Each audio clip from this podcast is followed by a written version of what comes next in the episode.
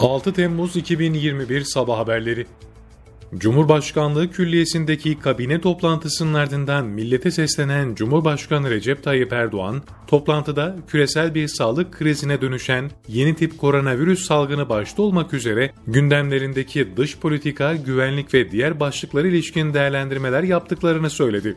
Cumhurbaşkanı Erdoğan emeklilerimize bir müjde vermek istiyorum. Emeklilerimizin Temmuz ayı aylıklarıyla bayram ikramiyeleri Kurban Bayramı öncesinde ödeyeceğiz dedi. Cumhurbaşkanı Recep Tayyip Erdoğan, FETÖ'nün sözde üst düzey yöneticilerinden Orhan İnandı'nın MIT'in operasyonuyla yakalanarak Türkiye'ye getirildiğini açıkladı. Cumhurbaşkanı Erdoğan kabine toplantısının ardından yaptığı konuşmada MIT'in başarılı bir operasyona daha imza attığını söyledi. Erdoğan, MIT yürüttüğü özgün ve sabırlı çalışmalar neticesinde FETÖ'nün Orta Asya Genel Sorumlusu Orhan İnandı'yı ülkemize getirerek adalete teslim etmiştir dedi. Türkiye'de dün 219.739 COVID-19 testi yapıldı. 4.678 kişinin testi pozitif çıktı. 35 kişi hayatını kaybetti.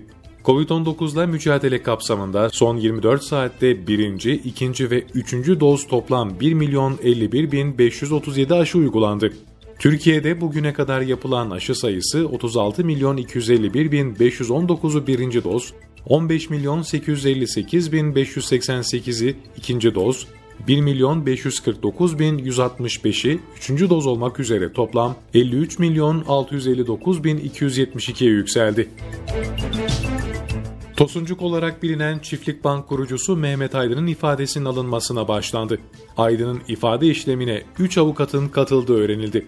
İki gündür İstanbul Emniyet Müdürlüğü'nün Vatan Caddesi'ndeki yerleşkesinde tutulan Mehmet Aygın'ın sorgulanmasına dün 22'de başlandı. Bu arada Mehmet Aydın'ın 128 kişinin yeni suç duyurusunda bulunduğu için mali şubede sorgulandığı vurgulandı.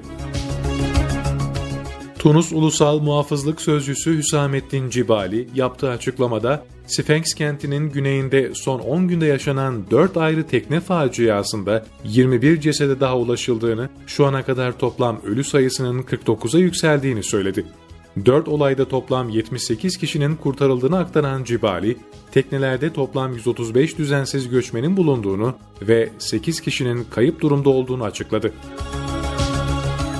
Rusya'nın 13 kentinden daha Türkiye uçuşların 12 Temmuz itibariyle başlanacağı bildirildi.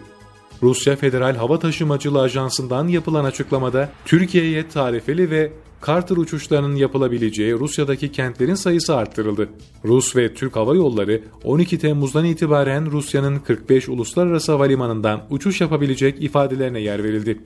Rusya yeni tip koronavirüsle mücadele önlemleri çerçevesinde 15 Nisan'da aldığı kararla Türkiye ile uçuşlarını sınırlandırmıştı.